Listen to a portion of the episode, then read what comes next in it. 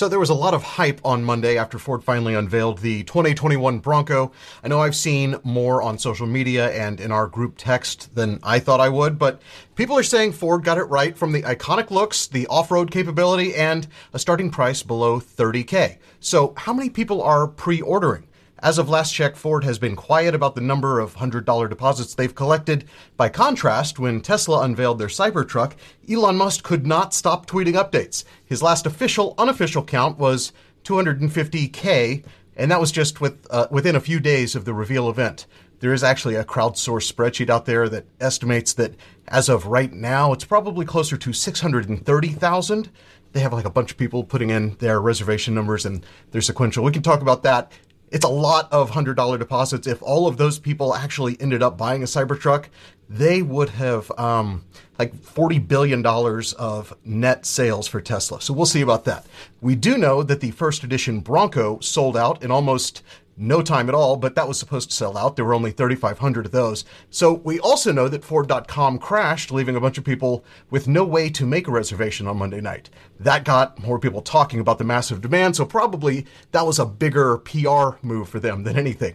Dumb Money has been digging deep into the Ford Bronco reservations. We've hit the Ford forums, we've talked to our industry contacts, we've called dealerships, and we've assembled what we think is a pretty accurate estimate on how many Broncos people have reserved so far. So today on Dumb Money Live, we'll reveal what we've uncovered and we'll see how it compares to Tesla pre-order numbers and we'll talk about what it all could mean for Ford stock.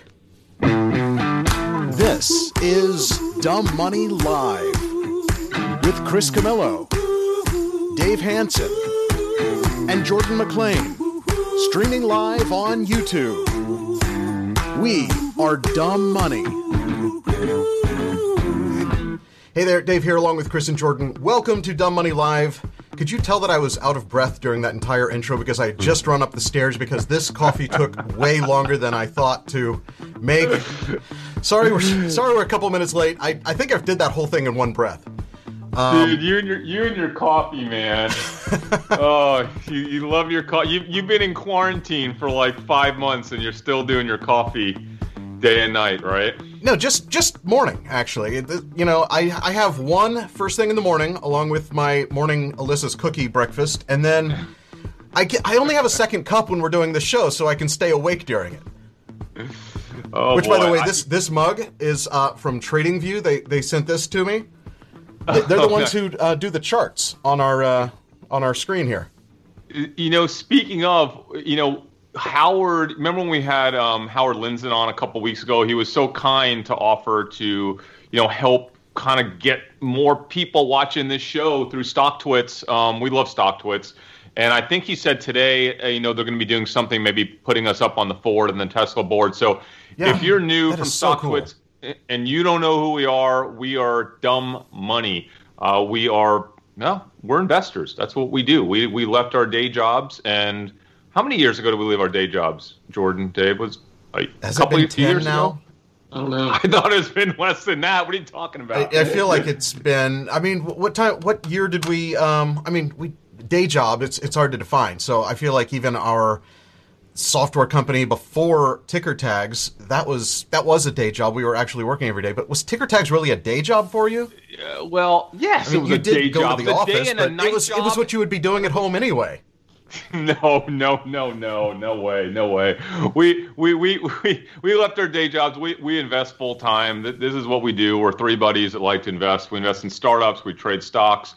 Um, we've had quite a year if you haven't been watching dumb money live uh, I want to say we're probably one of the luckiest or best uh, pandemic investors of all time. We've we made we made about I don't know collectively 10, 10 12, 13 million since February. Um, well over hundred percent uh, return uh, since February on our total my total portfolio. Um, we've been sharing the experience with you guys here live.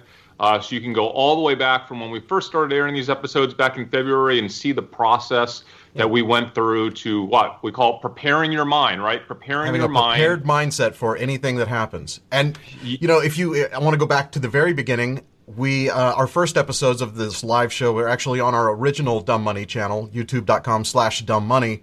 We we did some live ones there just because we weren't going out meeting people and uh, th- it was just an interesting thing, and, and we realized that this is a kind of different audience. So we have our startup investing channel, which is Dumb Money, and Dumb Money Live is all about the stock market. So if you're watching on YouTube, wherever you are watching, smash the like button for the YouTube algorithm. It is our only way to wake up the algorithm and let them know that we're on the air, and that's it's the one thing you can do.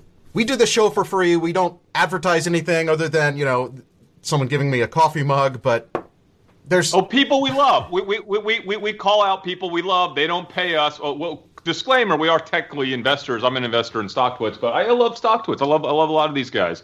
Um, but uh, let's talk today. We're gonna have dude. We're gonna have some good conversation today. We if you weren't watching the show on Monday you missed out. And listen, we do not recommend investments. We're not investment advisors because we don't know what your risk tolerance is. Um, and we have a very different risk tolerance than you. But we do go through our methodology and why we do what we do in hopes that you could learn um, and hopefully get entertained at the same time. And on Monday, we walked you through a pretty big trade, uh, not reasonably big trade that we made, uh, I made uh, specifically back on Friday on Ford. And the thesis was that I think the market was really underappreciating what the Bronco was likely to be on its release because of all the noise. We've talked about this for five months. In a normal market, there would probably be a lot more focus on things like the Bronco release from Ford. But in a market where you have vaccine companies and you have recovery companies and you have the Fed and the stimulus and you have the virus and you have a million things going on, it creates massive opportunity because of all the noise. And our job here is to see through the noise and try to pick off one opportunity at a time where we believe we can arb, right? Uh, you know, we can arb out the information that is just not fully disseminated into the market or not fully appreciated by the market. And that's what we do. It's called social arb investing, right?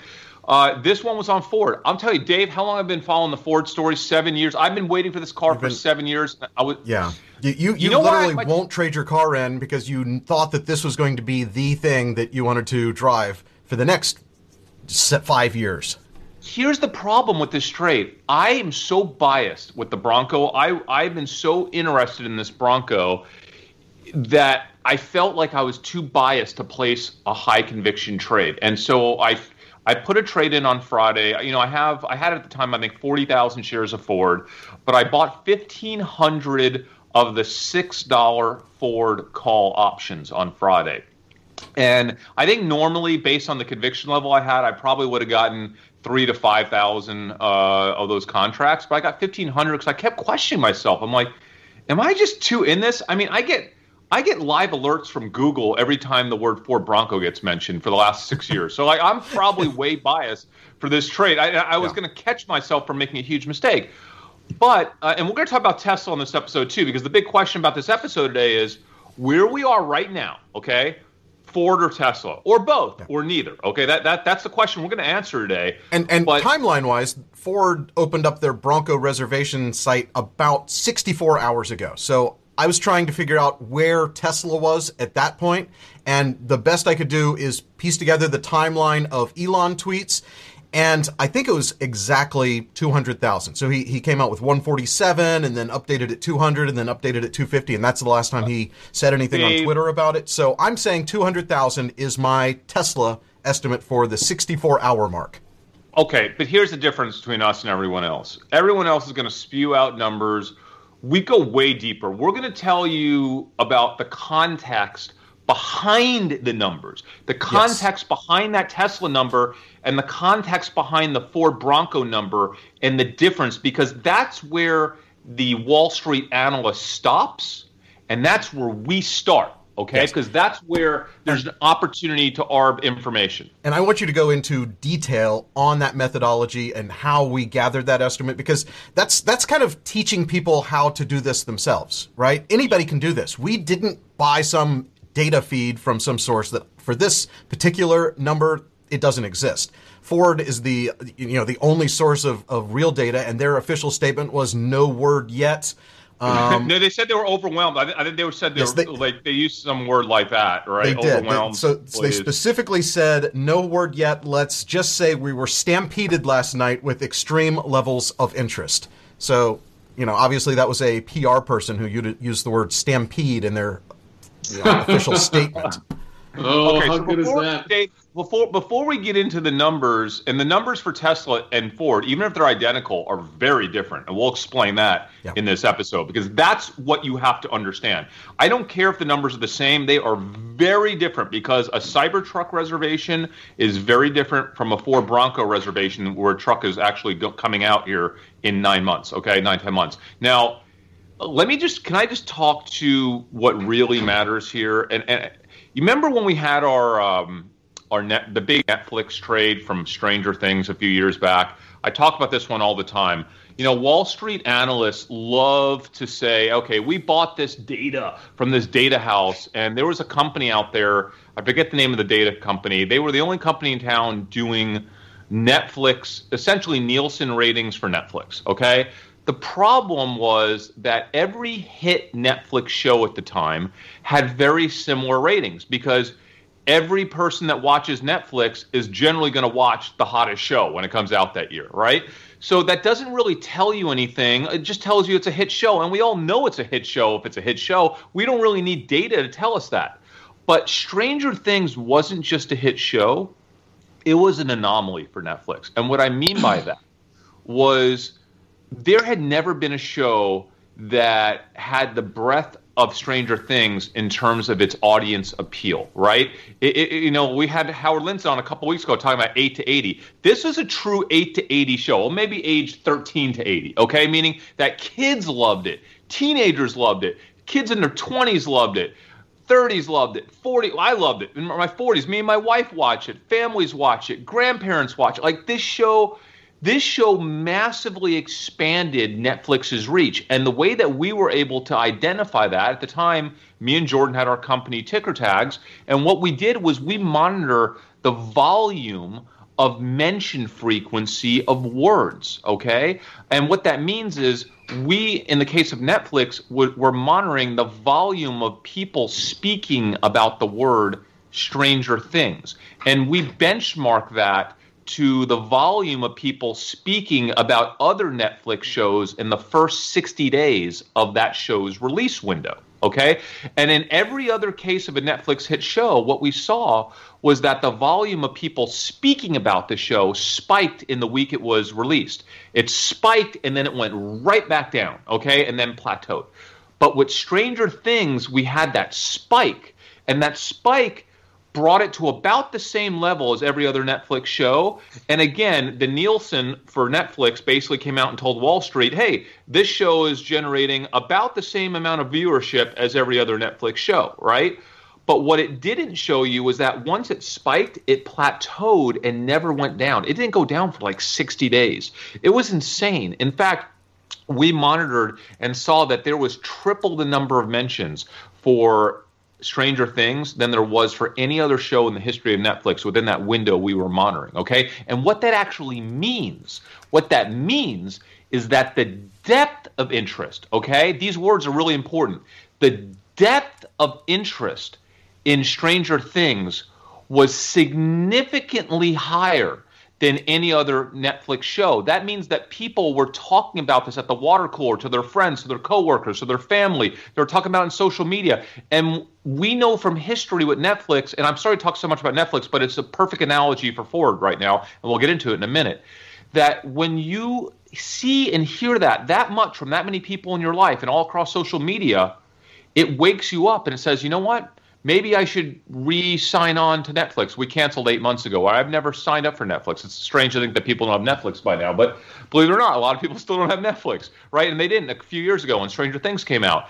And we know from the history of Netflix that the number one driver of new Netflix subscriptions, according to Netflix, are hit shows. Every quarter where they've exceeded Wall Street expectations, they've attributed that, that to a hit show that expanded their reach and, and brought in more customers, more subscribers. So we put a big bet on Netflix that quarter. We actually publicly posted it prior to earnings. We were the only data house on Wall Street to have a to go long Netflix in terms of our interpretive data. Everyone else was short that quarter for various reasons.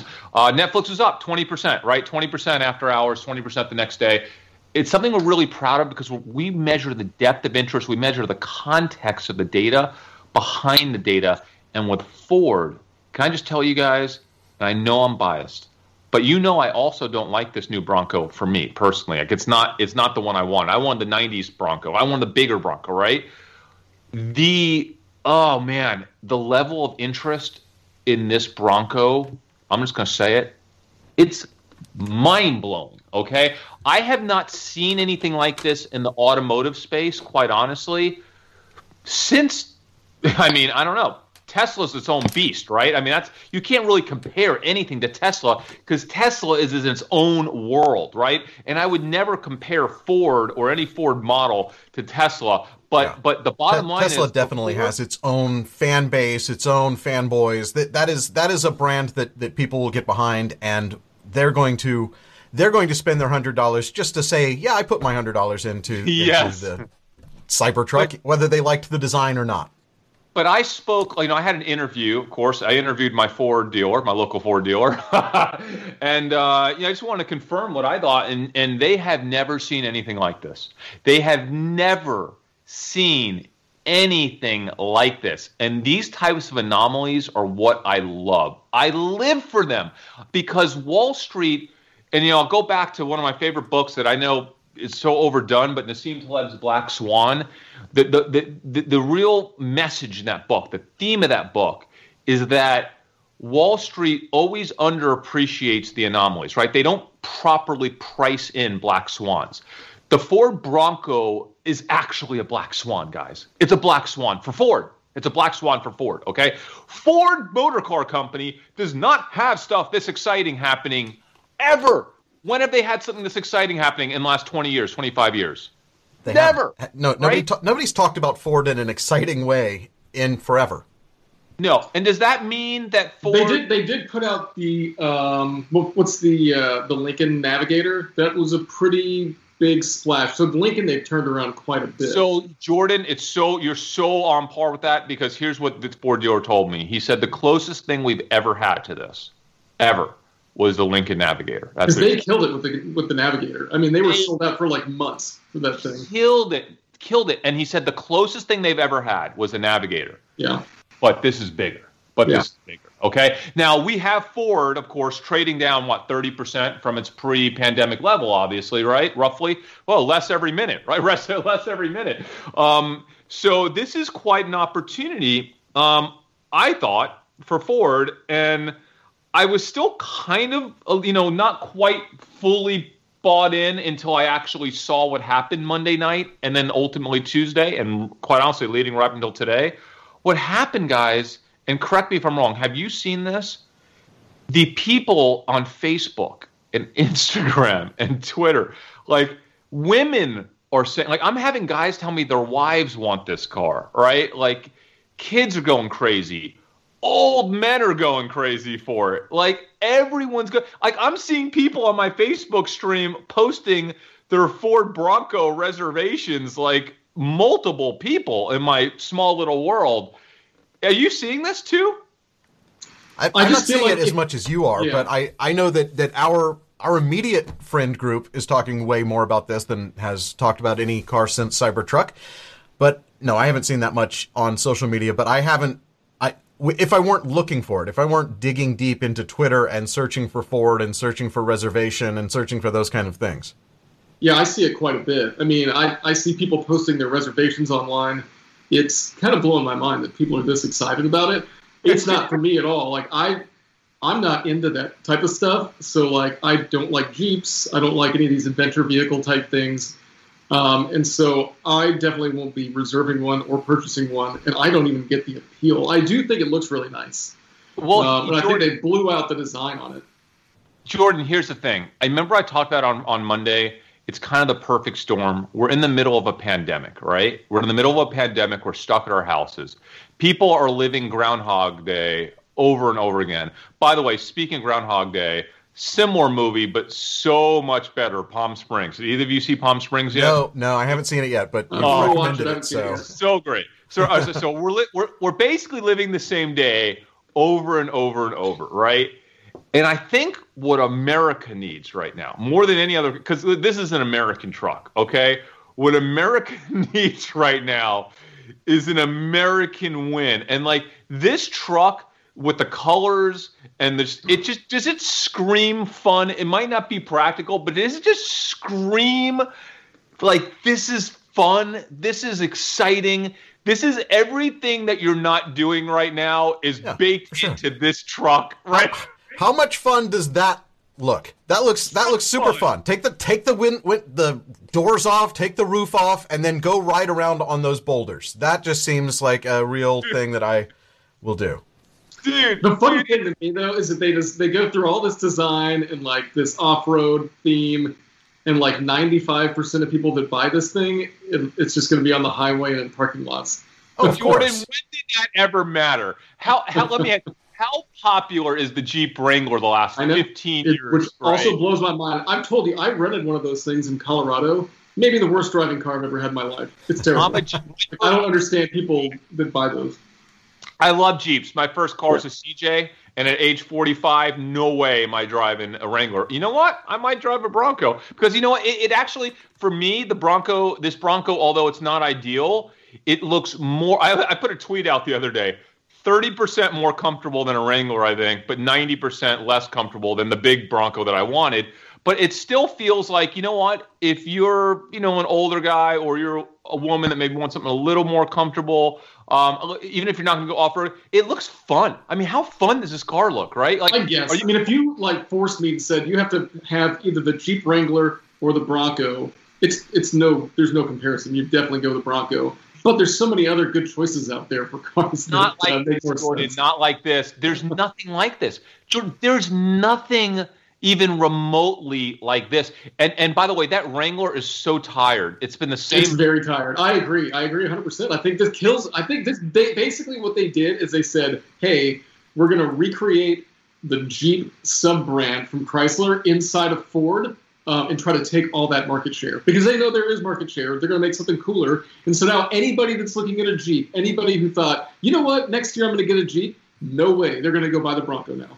Could you just say they were maybe inspired by the success of Jeep, but in reality, what they really did was recreate the old Bronco? I mean, because the old this is closer to the old Bronco, the '60s Bronco. But that's what the that's what the old Bronco was. I mean, that basically the whole thing started out of the heritage of World War II, and Jeep was making Jeeps, and Ford was actually making Jeeps also. And so, you know, really, I mean, they both have the same lineage.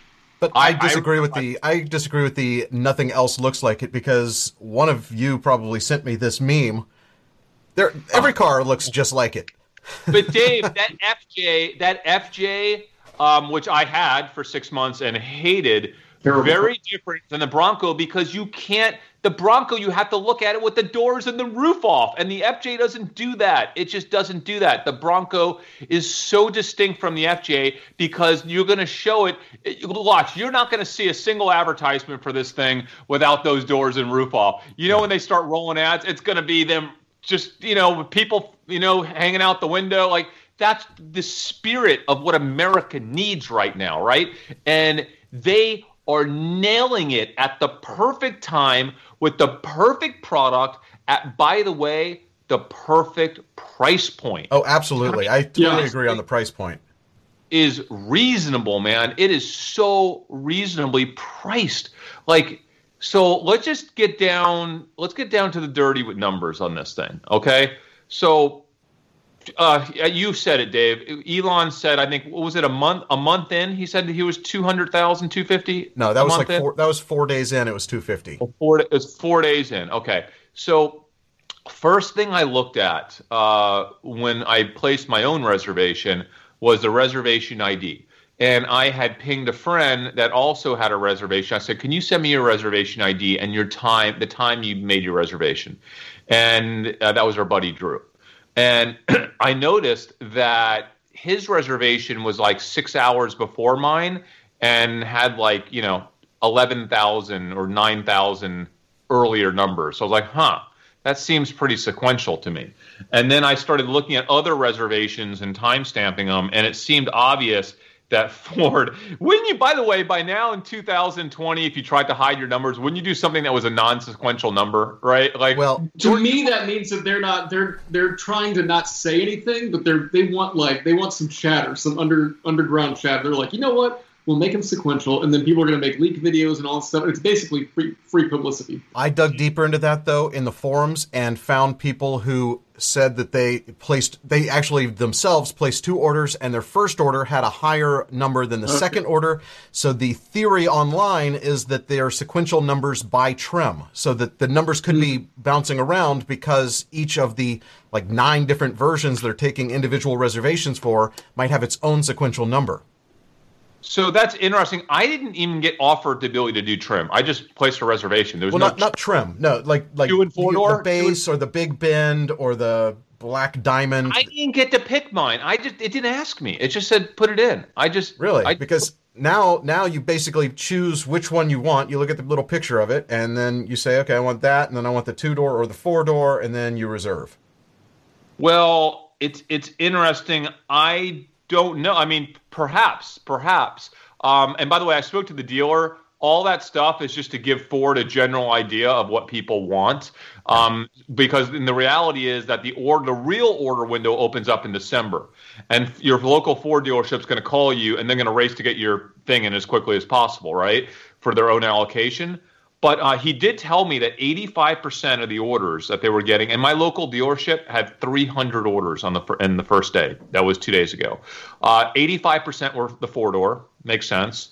Uh, 10% were the two door, and 5% were the sport. Wow, I mean that kind of makes sense if you think about Yeah. it. Right? Yeah, I mean, Um, most people are using this as like a family wagon, right?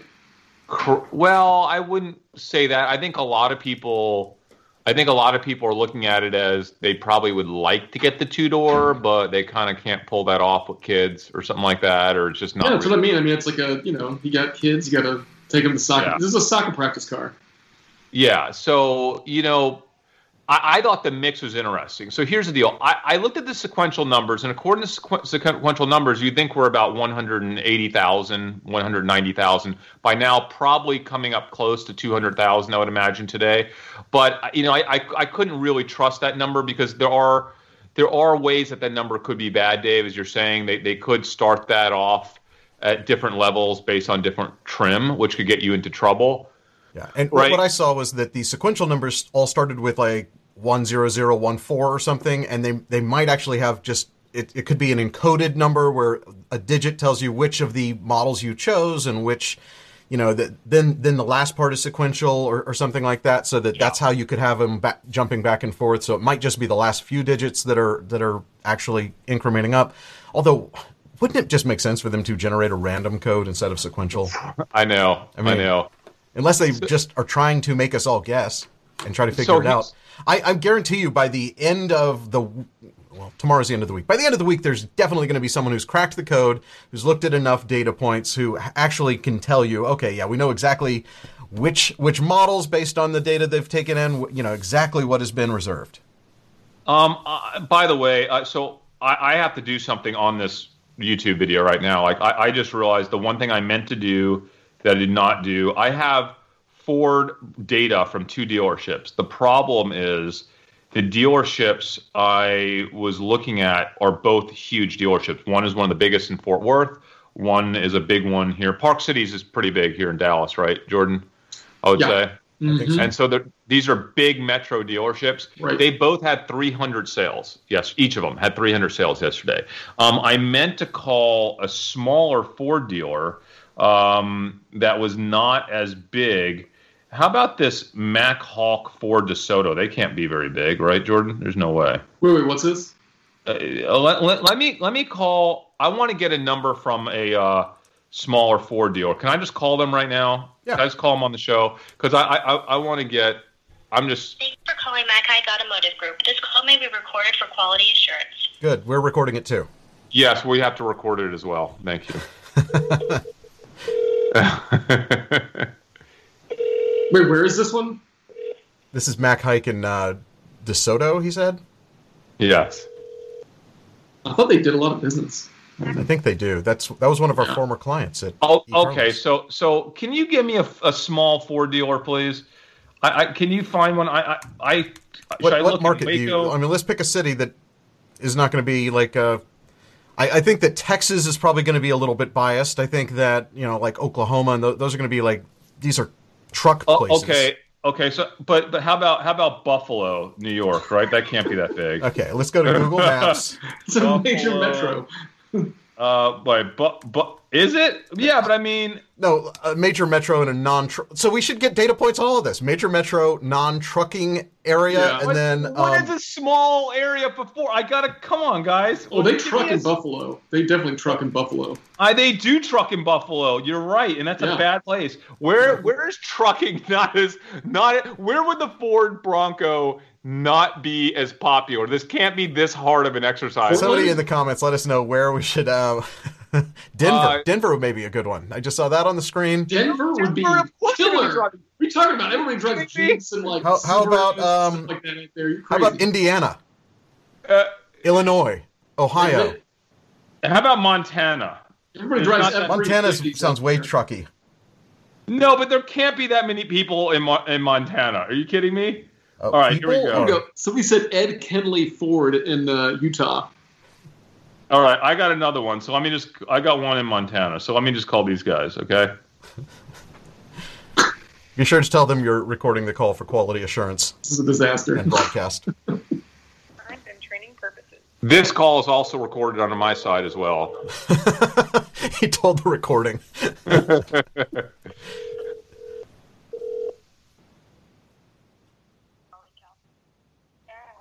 Hi, Kara, sales, please. New car sales. Yeah, we're loving Our community that gives us our success. We want to see our community happy and healthy. At What dealership is this? Barnum and Sons, I've already forgot. I'll, I'll tell you in a minute.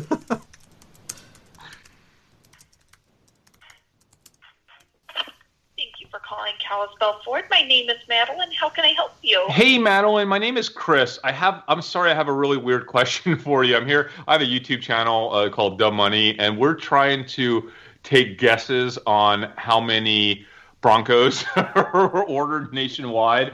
Have you guys? Have you guys? Are you guys like hundred a day or like fifty a day? Like, what's the normal amount for a dealer? You think in terms of selling? Like these reservations. Let me get you over. Of course. Let me get you over to um, the gal that would know a little bit more. I'm not the one taking those reservations, but if you don't mind hanging on one moment, let me get you over to Val, and she would have more of an answer for you. Thank you so much. I what was your name? Oh, my name's Madeline. Madeline. Thank you, Madeline. Appreciate it. And while you're doing that, uh, we have a recommendation uh, to look at Portland. So I'm going to mute myself and call uh, Courtesy Ford Lincoln in Portland, Oregon. Okay. Go ahead. So you, you go for that, and I'll try to get a number. How in many Portland. reservations are got yesterday? Yesterday, Dave. Find out how many sir. got yesterday. Test test. Wait, are you talking to a dealership in Minnesota? No. Um. Is it Minnesota? I don't know. Ca- Kalispell Ford. Ask them where they are. M- MT. That's my Ask them where they are when, you're, when you get them.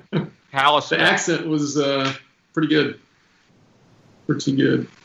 Hey, thanks for holding, Chris. This is Valerie. How are you? Hey Valerie, good. I'm sorry. I'm sorry I, I, to, to ask you this. We're, we're trying to we're we have kind of like a, an ongoing bet here at Devil Live about how many Broncos reservations came in. And we're trying to figure out does a dealership get are they getting you guys getting like 50 a day or like 200 a day? Like which is closer? Like I would say, you know, what's happening a lot right now that we're hearing is the Ford side is crashing on people, so they're having a hard.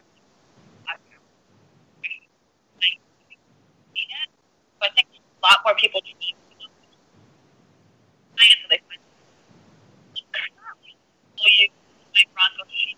I have a total of about 70 as of right now, and we just started taking reservations on the 14th. okay, and you guys are a tiny dealer though, right? Like for Ford. Yeah, I mean, we're just in Kalispell, Montana. Yeah. Yeah. So like You- You're probably like small, like for, for, for Ford, you're probably in like the smallest 10 or 15, 20% of dealers, I would imagine. I would say so. Yeah, we're not nearly as big as the bigger cities. Okay, great. Well, that, that gives me a good idea because I'm thinking like, according to my estimates, it looks like they have a couple hundred thousand reservations. I don't know if that's possible, but that's what it oh, seems Oh, yeah. to be for me. That's totally possible. And what people, yeah, and what people have to understand is that's just reserving a spot for them to get a Bronco. That's not actually ordering and Of- specking out their own Bronco. Of course. And that starts in December, I think, right? For, for the big, for the big. So right now, so right now, they are using outdoor Bronco are not going to October, Okay. and then they won't be delivered until the following spring. The following spring. Perfect. Have you? Yeah, Is this- like it- March, Is this as big as the Navigator launch for you guys, or was that bigger? You know, I, I don't know. I don't. I can't. I don't really give you the statistics on that. I mean, I feel like a lot of people are wanting these Broncos just memories. I have tons of people writing me back email confirmations saying, "Oh my gosh, my grandfather did this, and we had a 1966 Bronco." So I think people. It's more like that generation that remembered having one in the past. I was just we're just trying to figure like how big of a game changer is this for Ford? Is it like a big deal? Is it just like uh, I just think it's a huge that has come back. Yeah, there are people that are coming back, awesome? purchase another vehicle. Awesome. Well, hopefully it'll be good for you guys, and you'll have some good sales for the next Yeah. couple of years, right? Oh, absolutely, absolutely. Hey, I've got my girls asking me what your YouTube channel. is. yes, it's Dumb Money Live. Uh, YouTube.com, Dumb Money Live. Thank you so much. You've been so kind. Thank You're you. welcome. Appreciate it. You have a wonderful day, and hopefully you guys sell a ton of these this next year. Perfect. Thank you. Thank you. Goodbye. Bye-bye. Okay, can you guys hear me again? Am I back on? Man, Yes. super! All right. You were on. You were actually on the whole time, or at least I was hearing it. I don't know if the crowd was hearing it. Oh, Man, super nice folks up there in Montana, by the way. Right. Uh, so, Dave, I don't know. Did you hear? But they essentially have sold seventy so far. Okay. Uh, compared to what was is likely probably close to four hundred for the big dealer here in uh, Dallas. That's that's exactly what I anticipated. They kind of confirmed that they were a bottom ten to fifteen percent dealer in terms of size, which is what I expected. Uh, when Do I know how many est- how many vehicles per month they sell? that would have been a great question. Roughly? Um, I don't know what a bottom dealer is. So, in- Um, go Go ahead. ahead. No, what I was going to say is when I did my estimate uh, yesterday, and I at, I assumed that even though the dealer here sold 300, I was assuming that the average dealer, because I think there's like 50,000 Ford dealers, was selling like 50, right, instead of the 300 in the big city dealer. So, uh, actually, how many Ford dealers are? I want to make sure I get that number right. Was it 5,000? Uh, go ahead, Dave. You can talk about what, what So- info you got. Meanwhile, in Portland, uh, the largest Ford dealer in Portland is Courtesy Ford Lincoln, and they sell 300 vehicles a month. They said as of yesterday, they had 91 paid deposits, and as of today, 130. And those are configured and paid deposits. Uh, prior to the announcement, they had 2,000 leads on the Bronco. So just to give you some perspective. So so that so there's three thousand Ford dealers in the U.S. Um, or Ford and Lincoln stores in the U.S. Uh, and so if we take the number I was using of three thousand times fifty, which certainly seems reasonable, would put us at hundred and fifty thousand reservations. I think that's probably the most conservative number that you could put out there is 150,000. It's way higher than that. Yeah, Well- we haven't, well, we haven't talked to anyone with, with less than with less than hundred, have we? Well, yes, yes. The, the the dealer I just spoke to, which appears to be one of the smallest dealers in the country, Okay. has 70 reser- 70 reservations. So you're right; it's conservative. I think realistically, and by the way, this sets up my my order queue number really well because my order queue number led me to believe that we were at like a what 190,000 yesterday, Yeah. um, which would have been about 40,000 higher than this estimate. And I think I'm being too conservative on my extrapolation estimate. You saying only 50 a dealer? I think it's probably right there around 200,000 is what I'm at, which is would be right there with where, what we saw in the in the order queue. Yeah. So um, I think, guys, I, I have pretty good confidence. It's two hundred thousand, so that's a number we can talk about the importance of that number next. But do, do you agree? Does that sound about right? I think that sounds like the number. I number. think that sounds to go with. right. Yeah. That, that Okay, so- conservative estimate of two hundred thousand in the first sixty-five hours. All right. So Pretty why don't we? Why don't we now? Pretty good, yeah. Here's Pretty here's why. good. It's, here's why it's pretty good. Um, there's a big difference. Let's talk about the difference between the Cybertruck estimate and the Ford Bronco estimate. The Cybertruck. I mean, listen. I might. I don't even remember if I put a hundred bucks on a Cybertruck. I can guarantee you, I'm not buying one. It seemed like just a thing to do that day, right? Like it just seemed like a thing to do. I don't like, like, understand this. Why are people putting deposits on cars that they don't want? It makes it blows my mind. I won't even. What put I a don't understand is why I didn't put a deposit down on the Cybertruck because I totally want one of these. Are you kidding me? I absolutely want the most Back to the Future car I can get, and if it's not a DeLorean, it's going to be a Cybertruck. I'm gonna Yeah, tell you something right now. It might be the worst looking truck I've ever seen in my life. In fact, I'm going to order one on the show right now because I, I I don't even know why I'm not in line yet.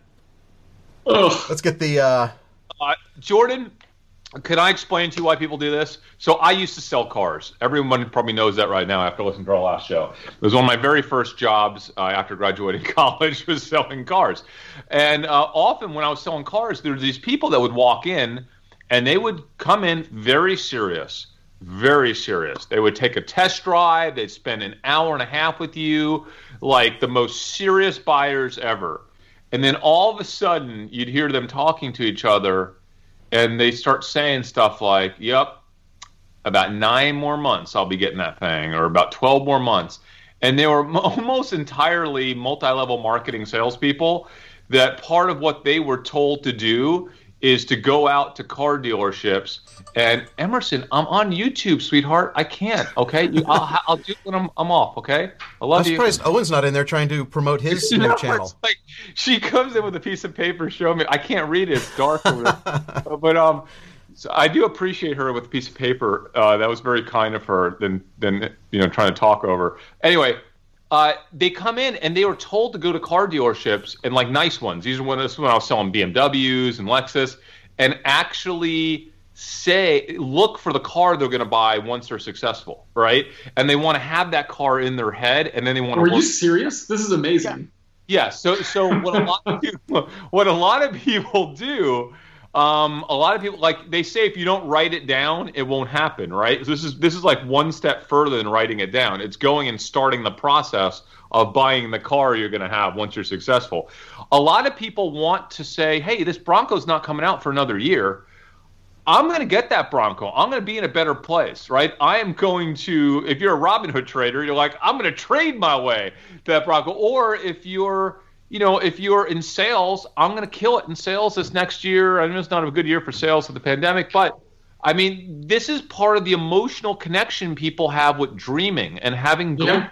And, and, and the bottom line is if you have that deposit, it's a hundred bucks. It's a hundred dollars. It's a cheap dream. A hundred dollars, Jordan, is a really cheap. No, dream you're, to have. it's a good point, and I And- I did not think about it that way. Yeah. I do understand that. I do understand that.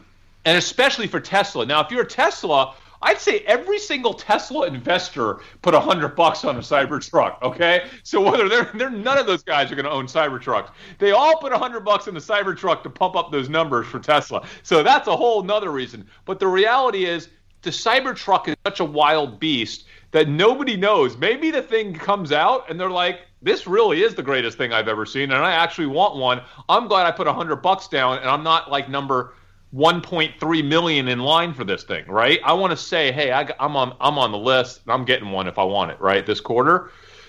The Bronco is very different. So the Cybertruck, I think, of the 650,000, Dave, I bet you 550,000 to 600,000 drop off the list. You guys get the guarantee. Guarantee. Well, there's already been a lot of cancellations in this data. You know, there's a really good spreadsheet that someone put together that normalizes the data, that looks for discrepancies, looks for things that are out of range. It's it's actually amazing, and I'm going to actually put my reservation number in so that uh, so that I can uh, help You can be part of the this project. stats. Yeah. I just But, read but look at this. Look- Look at this. Look at this graph. This is the graph of uh, confirmed reservation numbers and the outliers that have been eliminated. Right. So that that seems like a legit data source. Dave, the Cybertruck is awesome because it's bulletproof, and you're from America. You need this. Thanks, Jazz. Um, you know what? The one thing that the Cybertruck and the Ford Bronco have in common is is they're both that they are ultimate America truck. Like, th- by the way, I think I think this whole thing between the Cybertruck uh, and the Ford Bronco, it's like it, it's the last the last little rush to even want to own your own personal car. And this is over. And like in five years, nobody will be talking about the cool car they want because no one's going to ever own a car again. And we know that that's So the true. funny thing about this episode. We're talking about Tesla versus Ford Bronco, basically. And the reality is, this is the last thing. This is like the last time you'll ever get excited about actually buying a car that you're going to own because none of us are going to be owning cars in 10 years. None of the kids are buying cars anymore. If they do buy a car, it's probably going to be a Ford Bronco because it's that cool. But other than that, like I'm not I don't want to be I don't want to own Ford for the next decade. You get what I'm saying? Like I don't want to be an owner of Ford stock. That's not what this episode's about. This episode is about as a trade, you know, do you want to get in Tesla right now or do you want to get in Ford do the Bronco? Um, but let's talk about those Bronco reservations. Do you agree that if they have 200,000 right now, that they could be at half a million here by the fall? Is that possible? Is that doable? I think that's. I think that's doable. I mean, And- I, I think that what you'll see is much like that uh, Tesla graph, where it was huge on day one, leveled off, and then kind of had a bigger spike as it maybe became closer to Yeah. reality, and people are People like, "Why- I should be on that list." people I, I I think I think Ford can legit have a half a million people by the end of the year uh, queued up for the Ford Bronco. Now, are all of them going to buy one? Absolutely not. Uh, is it going to? Are they going to have the fall off that Tesla's going to have with the Cybertruck? Absolutely not. I think that somewhere between fifty and eighty percent of the people that have a Ford Bronco reservation are actually going to buy a Ford Bronco. Right? Does that sound right? Fifty to eighty percent? Is that fair? Does that seem? Yeah, reasonable? look, I mean, I think the the Cybertruck is a totally. I mean, it's insane, uh, and also it's way too aspirational for most folks. I think. I mean, it's it's an expensive, super expensive car um, that is totally impractical. Probably won't even fit in your garage. I don't know. It's gonna. No. It's crazy, but the but the Ford Bronco is just. I mean, that's just a normal progression on whatever you're driving now, and so you're gonna Yeah. trade it in you're going to trade in your Jeep or something like that. You were thinking about getting a Jeep. No, you just get the Ford Bronco, and you basically stolen business from Jeep. And I think it's I think they, I think Ford is genius by doing this because they you know they just in they just create a whole new lineup, right? A they, they, they are. It was it was a genius move, and they've done more than steal from Jeep. They're going to bring people in that wouldn't have considered a Wrangler. Quite honestly, a lot of them. I think most people that buy a Ford Bronco were not owning a Jeep already, and they were not planning to buy a Wrangler. But they're buying this because it's fresh, it's new, it's cool, and it feels like it's more of a car than a Jeep Wrangler. Even though the reality is, it's probably about the same. Um, but it kind of because of the look of it, it just feels like a little more than a Wrangler, right? And like you can debate it all day long, but it feels like it's more. Um, it looks way better than the Wrangler. Way, Way better than the Wrangler, yeah. Not even Yeah. close. So here's the thing, guys. Uh, Ford sells what, Dave? It's like four to five million cars a year, I think, globally, right? Something like that. I don't know. I didn't research that. and, and, and they and they are giving uh, they are discontinuing a couple of their car lines and by discontinuing they're phasing them out right they have one car line i think they have 160000 cars a year they're phasing that out but here's what you have to understand i forget the name of that car line they're phasing out the margins on that car line are terrible because they're like it's just people don't really want them right it's like it's it's it's like that's why they're phasing them out because it's not profitable for the company so if ford is Ford sold uh, 5.9 million vehicles in 2018, down from 6.6 in 2017. That's the latest that I can get with a quick Google search. Yeah, so if Ford is going to be able to sell hundreds of thousands of Broncos a year, okay, hundreds of thousands a year or, or more potentially, it's possibly they can do more. Um, this is not just selling a regular car. This is selling a car that they're going to have fat margins in, okay? Because they're capable of selling that car with virtually no rebate, virtually no what we call trunk money in the car in the automotive space where they have to basically pay car dealers extra money that just to just to take these cars from the manufacturer. So like, hey, take this car, we're going to give the customer a $3,000 rebate, we're going to give the dealer three thousand extra dollars of trunk money just to take it off of our hands. Okay, that's not happening for many many years with the Bronco line. Okay, and people don't understand how big of a deal that is for a company like Ford to be able to sell a car that's that in demand with those markups. Okay, so big, big, big, big deal for Ford. Okay, big deal for Ford. I think it's a game changer. I think it's an anomaly. Um, I think I'm going to be invested in Ford probably for the next six to nine months. Okay. Um, Really? maybe long, maybe longer. I'm not going to have as big of a position as I have today. I currently have 130,000 shares. Let's talk about the trade on Friday. Our, our our episode was all about how do you get a Ford Bronco for free, right? So, okay, message to Dave Portnoy, Davey Day Trader. Uh, I, you know, I saw you trying to get a free Bronco from Ford. He tweeted Ford. If you would stop wasting your time doing stuff like that and learn how to make your own free Bronco by trading, you wouldn't have to ask Ford for free Bronco. We put a trade on Ford, and I got two free Broncos so far. Where's Ford trading at right now? Am I up to three four Broncos yet? 680. Thir- 680. So I made a $30,000 trade, $32,000 trade that as of right now, that 30 that $32,000 trade on Ford this is not including my Ford shares, okay? Not including my 130,000 Ford shares. That dotted Just- orange line on the screen is your strike price on some of the options that you bought, so you can just Yeah. kind of visually So my- see there. my 1500 call options on Ford, Davey Day Trader, that I bought for $32,000 are now valued at $117,000. Okay. So that's basically two full Ford Broncos after taxes. And I don't have to ask for anything. I create my own Ford Bronco for free, and I have an extra one to give to a friend. How I should give the extra one to Davey Day Trader. I should just give it to him. Just give it to him. that Yeah. way it, that he can start watching us. And You then know, if you give it to him, he'll he learn how will to do it on mention our own. show c- continuously. He he does take sponsorships, and he will he will like hawk dumb money for us. maybe we'll get maybe Oh we'll my give him a. Bronco.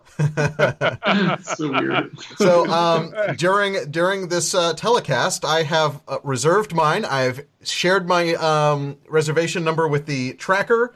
I have my uh, confirmation email right here. Here's my order number. So I I had not yet ordered my Cybertruck. I've got. I'm on the list you? now. I'm ordered. I've ordered a Cybertruck. Cybertruck? Oh, of course. Dude, how about your? Bro- I thought you wanted a Bronco, Dave. That was the whole thing. You know, you know, a Cybertruck's not going to be made. No, I don't really want a Bronco. I I think that I would rather have the Cybertruck. But I Oh. will take a Bronco if you're giving one away. Uh, I don't know. I'm not giving you one. I already got you on the show.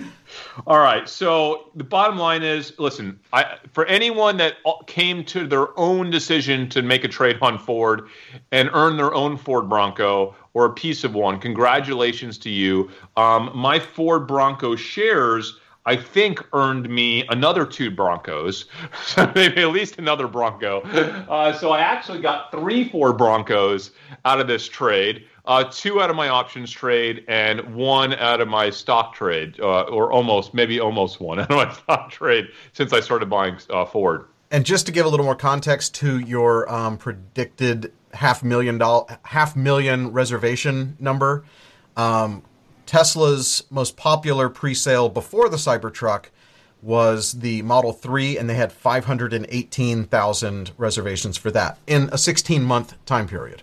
Sixteen just to give you- month time period, yeah. Yeah, for That's for crazy. for half million reservations there. Because let's let's let's admit the Cybertruck's not real anyway. It's not real. Yeah. The reservations aren't real. Uh, no, I, I'm not saying it won't eventually come out, but the reservations are not real. I mean, look at Dave. Perfect example. He's not. Dave Hansen is not going to drive a Cybertruck. Are you okay? kidding? I think I would. Oh, you I would think you would would. drive the Model X. That's perfect for you. No, I need something bigger. That's the one thing I do like about. See, I think the Model X it would be perfect. I love the wing doors. I Yeah. if it was just a little bit more SUV sized instead of just being a car that's maybe. What are you talking 2% about? It's probably the same size as your current SUV. You think it is? Yeah, I think. So I I have, think the, I have the Range Rover Velar right now. Yeah, I think it's about the same size. It's- Well, if it's that size, I'm just when I see them driving around, they seem smaller than what I meant. They are, they are. Maybe, Those- I'm maybe it's a little smaller, but they did a really good job with the interior of them, and Yeah, they feel pretty big on the inside. I think It's they're like great. in the Jetsons vehicle. You might like it, Dave. It feels like you're in a Jetsons spaceship. Uh, That's all I want. So can we just? I don't want to get ever the- drive again. I want to push a button and just be taken places, I mean, teleport That's there why if I you're could. ultimately a Tesla boy. You're a Tesla boy, and you always will be because of that. And eventually, you need to get a Tesla. I just feel like here's the, the. Bronco isn't going to be comfortable enough for me. Like the interiors being vinyl so that you can hose them down. When's the last time you ever needed to hose? Well, Chris, you obviously al- always do need to hose down the interior of your car because it's disgusting. But normal people who don't take the doors off and go through the mud, I, I think Jordan was right in saying that this car is going to mainly be driven on the highway by people who have no intention of climbing over the boulders that it was designed to climb over. Can, can I make fun of Tesla for a minute? Do you know I got a text from Lynn this morning and literally woke me up this morning. He's like, hey, I got an alert from my Tesla. I guess it, it, the charge ran out and he didn't want to be dead, dead in his garage. You know, he's on his yacht in the Bahamas right now. Yeah. So I had to go walk to his house and plug in his Tesla for him. I mean, this is ridiculous. It's ridiculous. Just get some gasoline in there. Come on. You I need to do I- the same thing with your vehicle. We've already discussed. Everyone on this show doesn't drive enough now that all of our batteries have died in our our gas vehicles. By the way, I do think this is the greatest thing about the Tesla is that you don't ever really need to worry about like as far as just like daily driving and stuff. You'll never have to spend a minute waiting for fill-ups. It's not a problem. You just when you get home, you plug it in. No big deal. You know what I mean? It's just like you don't have It any doesn't of the. work for, if you park on the street like me. How does that work, dude? Like I park, I street park. You just have to get an I don't know why you would installed do near that. the You just, curb. park, just do it in your garage. Just park in your garage. No, you need I to- don't. yeah, you need to reorganize your garage. Yeah. I prioritize. did, I, I don't want my garage to be stuffed with two cars. I like having room for other stuff in my garage. I, I- there's no way I'm going to give up half my garage for a car. One, I, I it's easier for me to park on the street. I don't want to pull into my alley, my driveway, in, out, three point turn to get in there. Hell no. Like so, it doesn't work for me. I, I'm going to be so screwed when gasoline goes away. I don't know what I'm going to do. I'm going to have a hook. I'm going to have a wire going out to the street. I'm going to have to have a wire like underground going out to the street to the curb or something so I can City's plug my to car. like give you a special permit for that too, because you're not allowed to run electric past the sidewalk.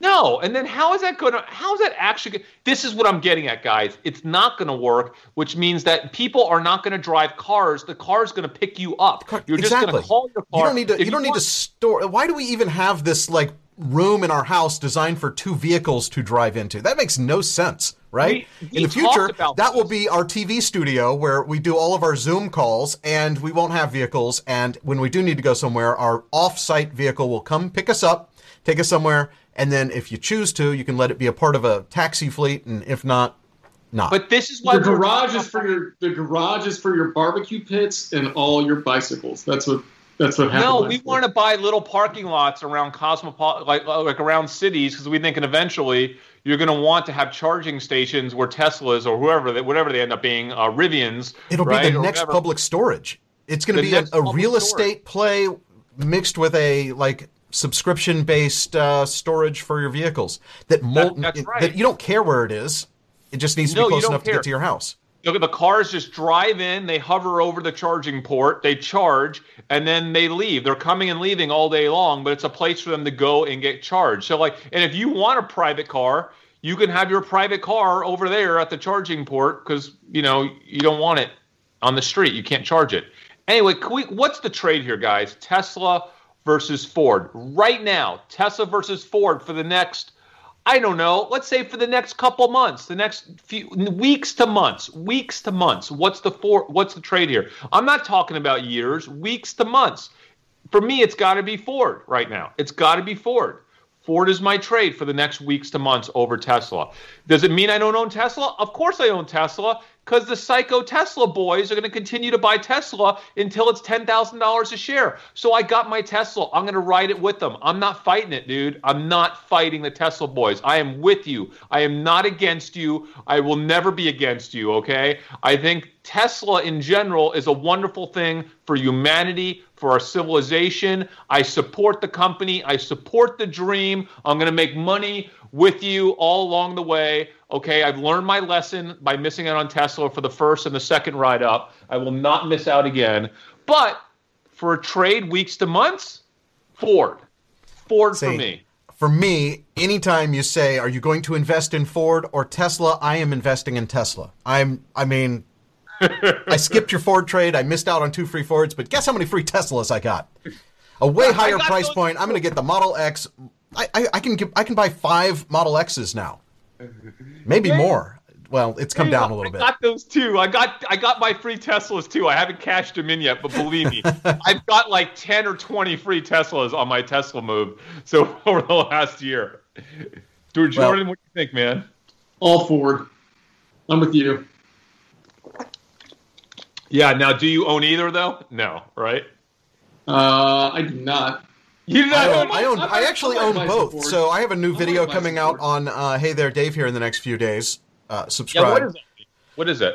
And I bought uh, as a, as just a demo of how trading on uh, Robinhood works because I like their interface for showing in a video, but I'd never actually funded my account. So I, I funded my account and bought some Ford stock just to show how to set up a trailing uh, trailing stop order. So if you want to learn about trailing stop orders, subscribe to Hey There, Dave here, youtube.com slash Hey There, Dave here. And for someone in the comments who said uh, I was off my game and hadn't reminded people to smash the like button enough, please do that. We right now have a grand total of uh, where, where can I find my my likes? We have 500 people viewing, and my like counter is uh, where? Normally I have a place. Oh, 207 likes.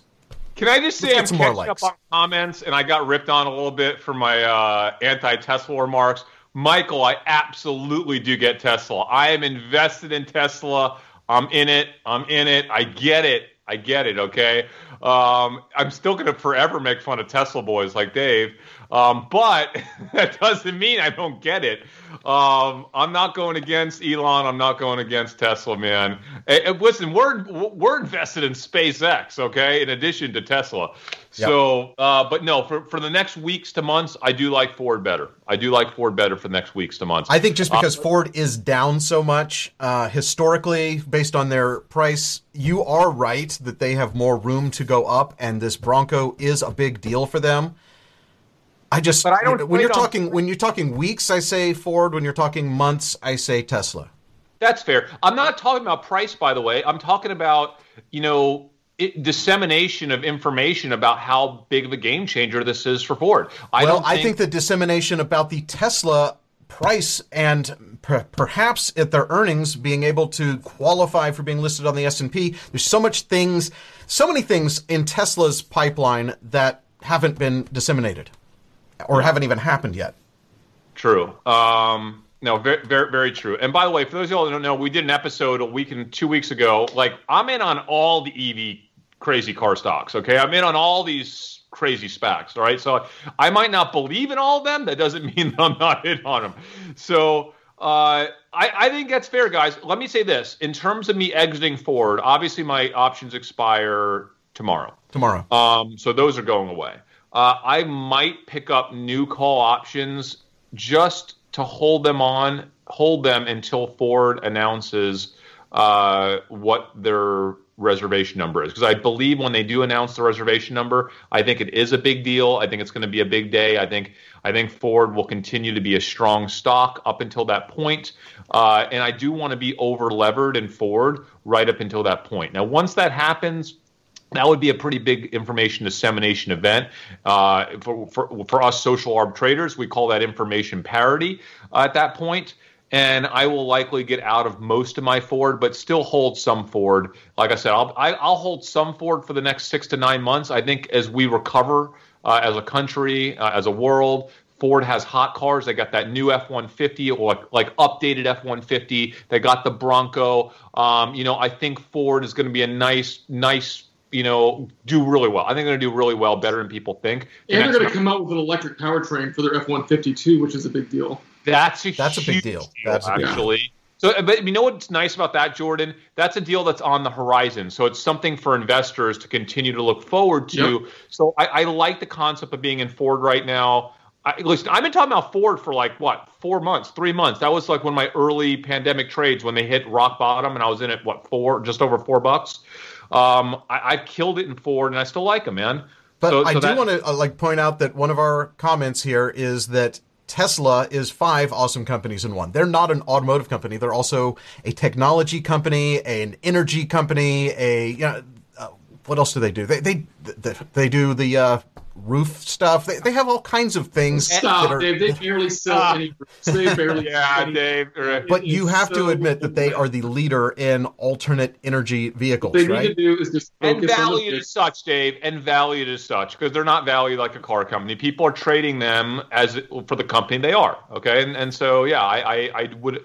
I would agree. Listen, and that's why I'm in Tesla. I would not be in Tesla if they were an automotive company and that's it, game over. Like there's zero chance I'd be in Tesla right now if that were the case.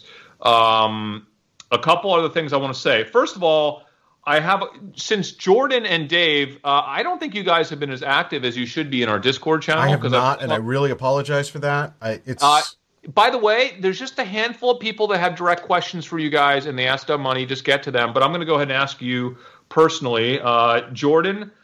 We had someone ask, and maybe you can address this since you know you and your bicycles. Uh, oh, by the way, Jordan has a separate garage just for his bicycles. He has, he has a two car garage with vehicles and then a separate garage for bicycles. That's that's what you should do, Chris. Why don't you just get another garage? No, no, no, no. And he shaves his legs, right, Jordan? Like bicycle. you must. TMI. All right, so Jordan. Not all I shave. not, not, not, not investing related, but I know you're into biking cycling. Do you recommend any particular bike for an intermediate biker? I enjoy a lightweight frame, mainly suited for trail riding. Go ahead. Uh, yeah, I mean, it's. I would just say support your local bike shop. Go to a local bike shop. Um, if you're looking for a brand recommendation, I think for the money you get a lot of out of Giant. Um, but uh, that's that's it. Go for uh, go go shop local. Okay, shop local and giant is what you recommend. Yeah. Awesome. Um, Dave, I think I might have a question for you as well. I don't know if I wrote it down. Oh, yes, Dave. Um, can you add a merch store link to the Discord channel at the top? Oh yes, absolutely. I think because we're now on Teespring, they have an integration with uh, Discord, so we can we'll definitely be able to get that put in there. And if you're watching this somewhere else or listening, it's dumbmoney.tv slash merch if you want some nice stuff with the Dumb Money logo on it. We don't make money on it, guys. It's just we pass. Well, we did our best to price it where we didn't. I was actually losing so much money on our previous uh, store, and I didn't realize that my prices after the credit card fees and the uh, you know the the storefront interface that I was using. They so Dave, could we have could we set up an email address for people to send their merch pics with them wearing their dumb money merch? That'd be oh, just fun. tag us on social media. Okay, tag us on Tag uh, tag us in your picture at Dumb Money TV on Instagram. That's probably the Yeah. coolest because then we'll see them, and if you click on Dumb Money's uh, like tag, you know, th- photos we've been tagged in, you'll be able to see them like right from our account. That that would be that would be awesome. Um, I, I there's a question for me on the Discord channel, and I answered We should it. do this every week. We should bring questions from the Discord because we have a whole channel called Ask Dumb Money. We should do some of them on the show every week. Yeah, I thought way I thought better than me typing. Agreed. Agreed. We'll, we'll, we'll do it for sure. This is a question I thought was really good. Um, it's something I think about all the time. Uh, to, to me, uh, this this came from uh, Truth Austin. Uh, my biggest challenge in investing, and I see this in other investors, is to have the courage and conviction to hold on to a stock. It's so easy to buy and so easy to sell for a quick profit or panic sell when the market drops, but it's so incredibly hard to hold on to a stock longer term. Can you address this in a future show? Strategies that you learned earlier in your investing career that help you to hold on to stocks through the ups and the downs. Thanks. And so, in short, my answer it's really all about conviction and having confidence in whatever your edge is and it's real it really is easier said than done and i you know i think in a, a few episodes ago i talked about that example where you know i invested in one of my highest conviction trades ever was an under armour back in the day when their cold gear was selling out and i got scared at the last minute because lululemons had a terrible earnings then an analyst downgraded Under Armour. And I was like, well, Lulu did bad this quarter and now they're getting downgraded. I must be wrong. I sold two thirds of my Under Armour options, and uh, sure enough, Under Armour knocked it out of the park. I made a crazy amount of money, but I would have made quadruple, if not 5x the money if I would have held on my original position. And that taught me a big lesson.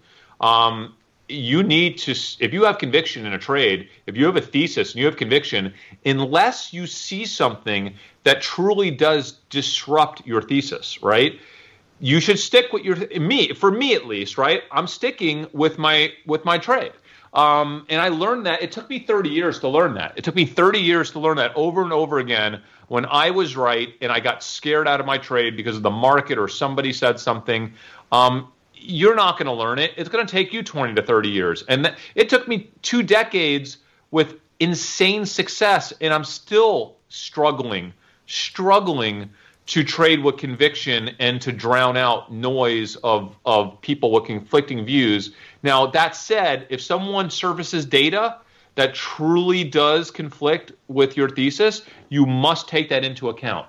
Uh, you must take that into account, and if necessary, close out the trade immediately. But it, you when you like Peloton, remember Peloton? How much conviction? I had Dave Hanson on that Peloton call 30 minutes before, almost scared me out of the thing. But I was like, you know, I don't care. I've done the work. I really felt I'd done more work on Peloton than anybody on this earth. Okay. I had looked under every rock. I read every social posting, and no one was going to scare me out of Peloton going into that quarter. And man, was that a scary trade for me. I God, guys, that was such a big trade for me. It was insane. For y'all that, that didn't watch that episode, it was a seven figure win for me. And um, gosh, I, am so glad I didn't get scared out of it. And I'm still not scared. I'm still in the trade today. And, and let's see where Peloton goes this next quarter. There's no easy answer, guys. You just got to learn from from, from keep keep getting scared and see how much you lose, and eventually you get a little you, you get a little strong a little stronger every time you learn from your mistakes. And in 20 years, when you have conviction in a thesis, you'll be able to stick with it. So uh, that's a very long-winded answer. That's a good answer, though. Oh, while, by the way, while you were while you were talking about that, I tried to uh, hook up our merch store to our Discord channel and found that the integration apparently only sends a message when someone buys something to let the community know that they bought something. So I, will try to figure out how to add a tab, but so that that doesn't get annoying, I put that in the welcome channel that just says hello to everyone who signs up. But that, I'll, I'll see be, if I can add an actual link somehow permanently. That that would be super cool. Um, I do want to bring one other thing up. Uh, this was in Insight, and I'm sorry that I'm not. I don't have. I should have wrote the person's name down or their their handle. I did not. So, you know, Leon, if any of you guys, if any of you guys are watching, any of our moderators, please let us know who this is so we can, you know, maybe send them. Uh, if it ends up being a trade, we'll send them some merch. Uh, so, someone said on Discord, face mask. Okay, everyone's wearing face masks. We all know that, right? The whole world now is wearing face mask, and um, acne right? He's saying that are people going to have worse acne? And I, this could be a rogue, random thing that makes no sense. But I do, I, am calling it out because I think the thinking is appropriate. The thinking is great. Um, with everyone wearing face masks at their jobs and the heat, my waiters at our restaurant, they're wearing face masks, no joke, in a hundred degree heat outside all day on yeah. nine, eight, nine, ten hour shifts. I don't know how they are doing it. It is mind blowing to me. Are people going to have way worse acne? And is there a trade there with someone in the acne space? I have no idea. I haven't spent. This is like three in the morning last night. I saw this. Um, but that's the type of thinking, right? That's the type of, that's how I want you to think. All right. That's how I want you to think about surfacing opportunities, right? Because um, listen, uh, we all know that people wearing face masks how much credit do I give to this guy for being able to surface that idea? If your awesome. mind is going there, then you're going to be a great social arb investor because it's all about surfacing ideas early. Okay. and that's a hell of an idea. I don't know if there's a trade there. If there is, please on Discord, someone start talking about it. Let, us let's, let's surface what the trade is. I saw a note come across. It was Jacob T. Jacob T. Thank you, Jacob T. Gr- great. That's awesome. Um, another I just saw one, a note come across asking if I wanted a uh, a sandwich. So I, have I've texted Megan back. That's what we do here because I refused to answer my phone during this thing. I saw it. I saw it in our chat. So thanks, Megan. I will be getting my sandwich soon. I want a sandwich. My euro from a good Medi- Mediterranean place. My wife never sends me comments asking me if I want a sandwich on the on the. Well, you no should pro- definitely tell her that that's the only way to reach you during a show. Tell, tell your kids that too, by the way, because that's the only That's- way to, to That's a good actually get your attention during the show. And every time, every time you tell them, "Get out, I'm on the air," we get funny comments about. I My love it. Kids are banned from watching this channel ever. They can- They're not allowed to watch this channel because we talk about money and us making money, and I do not. I do not. I want, this channel is not made for kids anyway. They shouldn't be even tuning in. I want But- my kids thinking we are the poorest people on earth and, until like the last possible moment that I can't keep that from them. Well, your level of frugality is probably helping with that. Um, I, I, I, I do want to know that I see that our uh, Teespring connection is now working. So Justin bought this awesome looking sweatshirt and or hoodie.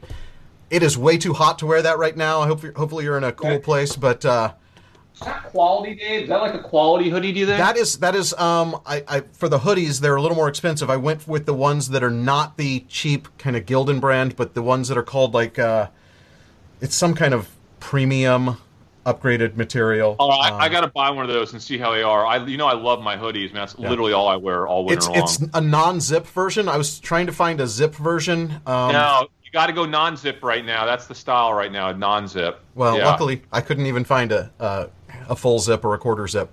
non-zip is what you want right now. So that that that, that that's actually super cool. Um, can I just say also, uh, a lot of people are. Listen, I mean, we we lost uh, we lost our childhood best friend this last week. Okay, um, we won't talk about who he is or or what happened, but we lost our childhood very best friend, the person that got us started in business. Uh, me and Dave, uh, and you know Jordan knew him very well later on, but me and Dave, he got he got our minds ticking on business uh, at the age of 13, 14. Okay, and I listen. We wouldn't be the people we are today if not for this guy.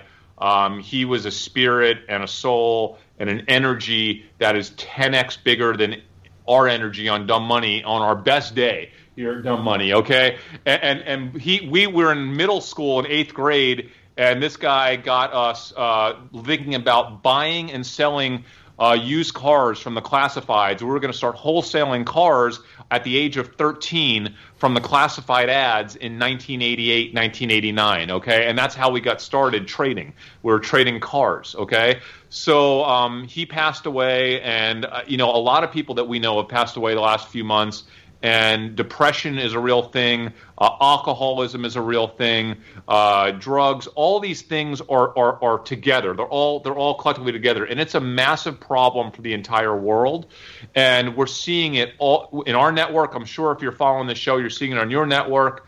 Uh, in your social network, it's really sad. I hope it's something that we as a you know society can kind of get together on and, and really help with. And there's a stock trade here I want to talk about. I haven't looked into it, but I have spent a tremendous amount of time the past couple years because I am close with a couple people in my friend network, uh, in my extended network that are having these issues, and I've been helping them.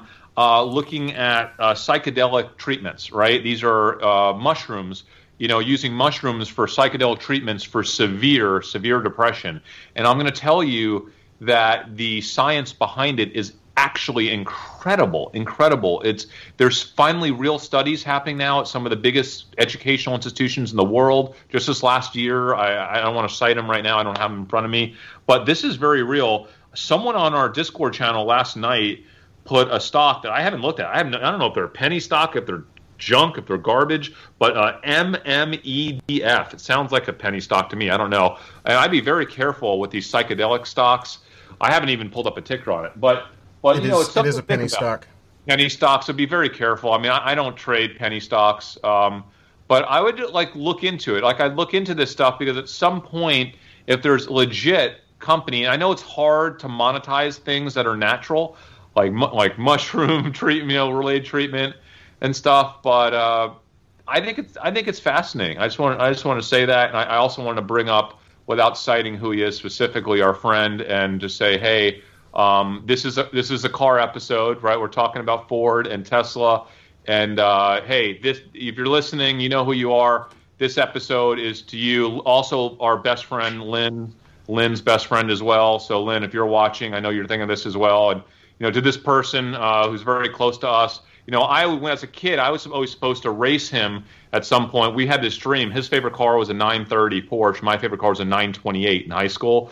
And someday we're going to be able to afford to, to buy these cars and race in the desert, right? And we it never happened, so it'll have to happen in another life from now. Uh, but cars have been a big. This is a car episode, and cars have been a big part of our life since we were little kids. So it's fun that here we are today. We're trading Ford, making money, trading Tesla, making money, and I hope that cars continue to be part of culture for a long time to come. Because man, I I, I love everything car related. By the way, Dave, someone said Wall Street Bets subreddit show. What would that be like? I don't even know what they're asking for. We put a show on a subreddit of Wall Street Oh. Bets. We could we could publish our link to a subreddit. Yeah, we could do that. Okay. Like just our YouTube channel. Like That- today, we're we're um, I think being featured on the StockTwits. I, the more places we can get our show out there, the better. I think, right? Yeah, yeah, uh, yeah, absolutely. We, we need to do better, guys. We're going to start doing cool stuff on TikTok soon. Uh, we still have to organize our thoughts there, but we had a lot of volunteers. So we'll be doing TikTok. We'll be doing, you know, we'll put something on the Wall Street Bet subreddit. That, that- why not, right?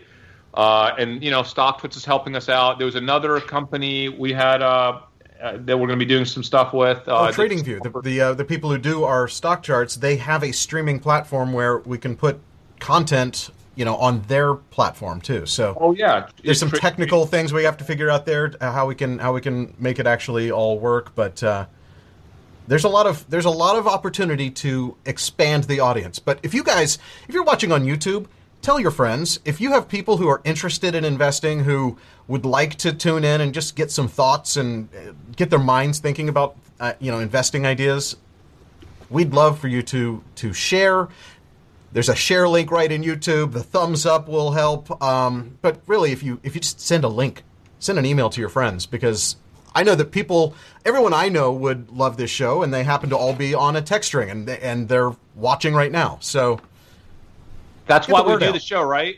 Like we want every person in the world to invest. I, I had the greatest conversation, guys, with a lady who's a mom of one of our. She, you know, the the mom of the fiance of one of our very good friends, and she. She's obsessed with the show. She watches every episode. She listens to them. She then goes on walks uh, and, and listens to the episode every, every time we air them. She says she no longer listens to Jim Cramer. She realizes that that she she was a huge Jim Cramer fan, and now she won't even watch Jim Cramer anymore because she realizes that he's too late to everything. And dumb money, we are ahead of the curve. Prepared mind, running scenarios. Like she's totally in with our social arb, early identification of change methodology. I love it that no matter who you are, what your age is. Um, that you can connect and resonate with the show, and we're not going to stop till we have hundred million people watching this thing, and hundred million people investing for themselves, whether they watch us or not, right? Um, by the way, I do want to talk about one thing since we're going into the weekend. This is a big deal. Uh, did you see the article that was posted on our Discord channel about the data that's coming out on Monday on in the Oxford AstraZeneca trial? I They're did. I saw that. Date. Shocking, guys. This is happening now. I'm actually shocked that the market isn't paying more attention to this. But uh, this is we've been waiting on this data for a long time, and there is a rumor, unsubstantiated, but there are people saying that the data to be released on Monday is not just going to show a po- a positive antibody response, which is kind of what Moderna showed. Yes. Uh, and by the way, this would be in a much bigger set of, of people because they're already wait. This is like their phase two trial that's going to get released on Monday, but that it's also showing uh, a, a, a immune response in T cells, Yes. which, from what everyone's saying with this virus, is even more important than antibody response. And if they actually come out with some data on T cell reaction to this, guys, that would be huge. First of all, this this is like the this is the biggest study. This is the study that's most advanced, the biggest, most advanced study in the world. If this one shows good results and shows results that are not just good in terms of what we've seen from other companies, but they not you know ratcheted up a notch, this could be huge for the market on Monday. I'm going to tell you right now, I am probably buying call options on a handful of rebound stocks uh, tomorrow that for next week, and I might buy some S and P 500 uh, calls that expire on Monday. Uh, on Friday as well, so I, I'm gonna I'm gonna trade this, guys. I'm gonna trade this into the weekend because Monday in Europe is to be before we open, right? So this news will come out before our market opens on Monday. Uh, I'm trading this event. Uh, I, I can't wait. I, I, I really hope this is good news. You know, we need it, right? Yeah. You Um, I want to talk. I want to talk about one other thing. Uh, this is an absolute. I'm. I'm. I hate myself for not trading this news. Uh, we're also about I social I, arb. I think I know where you're going with this one too. GAN. GAN. Yes. So so GAN actually published. Uh, GAN didn't publish. Excuse me. No, no, the New Jer- Uh, New Jersey gaming report. This is amazing. This is like I, I, I used to do stuff like this. I didn't think there were opportunities like this left in the market, and there obviously are. The New Jersey Gaming Report came out with a report yesterday. Huge report for online gaming. Huge. Not only that, huge gain for GAN because the Borgata, which is GAN's client in New Jersey, absolutely killed it um, this last month. And GAN stock didn't really move when the news came out, but the same thing happened last month. And what I realize is the news didn't get widely disseminated until hours later. And the same thing happened last month. And I remember seeing this and going, oh, next month, I need to trade this data the second it comes out. And guess what I did? I didn't trade the data when it came out. In fact, I read in our Discord channel, I read the report and went, ah, the report's out. Cool. Well, GAN's not moving. And I forgot that there's a delay between the time the report comes out and the time that like GAN and other people publish what the report said because these are such small companies and then it doesn't hit any of the news wires, okay? Are you kidding me? We could have killed it on this trade.